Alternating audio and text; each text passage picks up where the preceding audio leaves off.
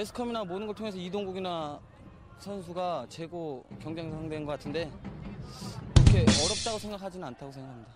신인왕은 꼭 타고 싶은 거고요. 득점왕은 뭐 탄다면 금상첨화겠죠. 그 선수 나름대로 또 프레이가 있고 제 나름대로 프레이가 있기 때문에 어, 라이벌이라고는 생각하지 않고요. 어, 느 선수든 지금부터 더 어, 노력하는 나에 따라서 어, 더 좋은 선수가 되냐 못 되냐가 달리는 것 같습니다. 1998년 K리그에는 두 명의 거물급 신인이 입단했습니다. 포철 공고를 졸업하고 곧바로 포항 스틸러스에 입단한 이동국, 아주대학교를 거쳐 부산 대우 로얄즈에 입단한 안정환이었습니다. 당시 이동국은 포항 구단이 포철 공고에 황선홍을 보내면서까지 귀하게 모셔왔던 특급 공격수였고 안정환 역시 대학리그에서 활약이 엄청났던 공격수로 이미 성인 국가대표에도 뽑혀 몇 경기를 뛰었던 선수였습니다. 둘 다 프로 무대에 등장함과 동시에 크게 두각을 나타냈는데 당시 시즌 초에 한 달가량 진행되었던 컵 대회인 아디다스 코리아컵 대회에서 두 선수 모두 데뷔하자마자 4골을 터뜨리는 저력을 발휘했습니다. 아디다스 코리아컵이 끝난 후 98년 프랑스 월드컵에 참가할 엔트리가 발표됐는데 차범근 감독은 어린 이동국을 깜짝 발탁합니다.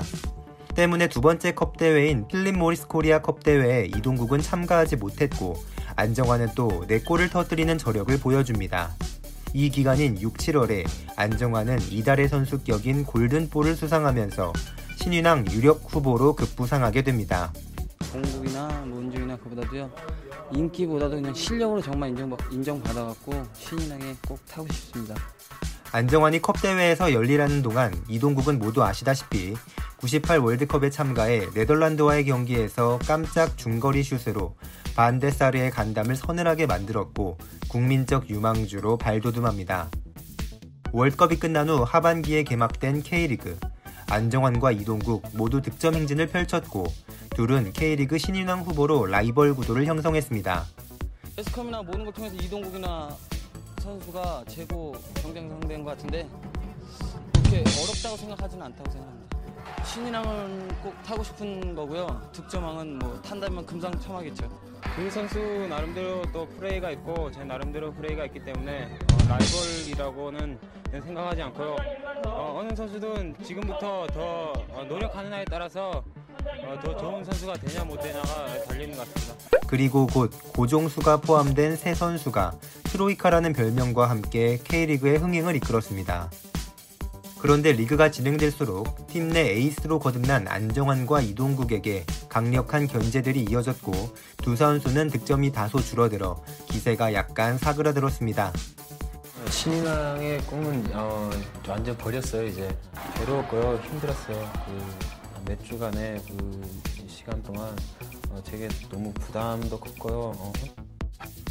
험한 길 같아요. 그래서 열심히 노력해서 실력으로 인정받고 싶고 이렇게 잠시 주춤한 사이 박성배, 정광민 등의 선수들이 치고 올라와 신인왕을 위협하기도 했습니다. 약간의 아쉬움을 남긴 리그 후반기를 마무리하고 안정환의 최종 성적은 모든 대회 13골 4도움, 그중 정규리그는 5골 2개의 도움을 기록했습니다.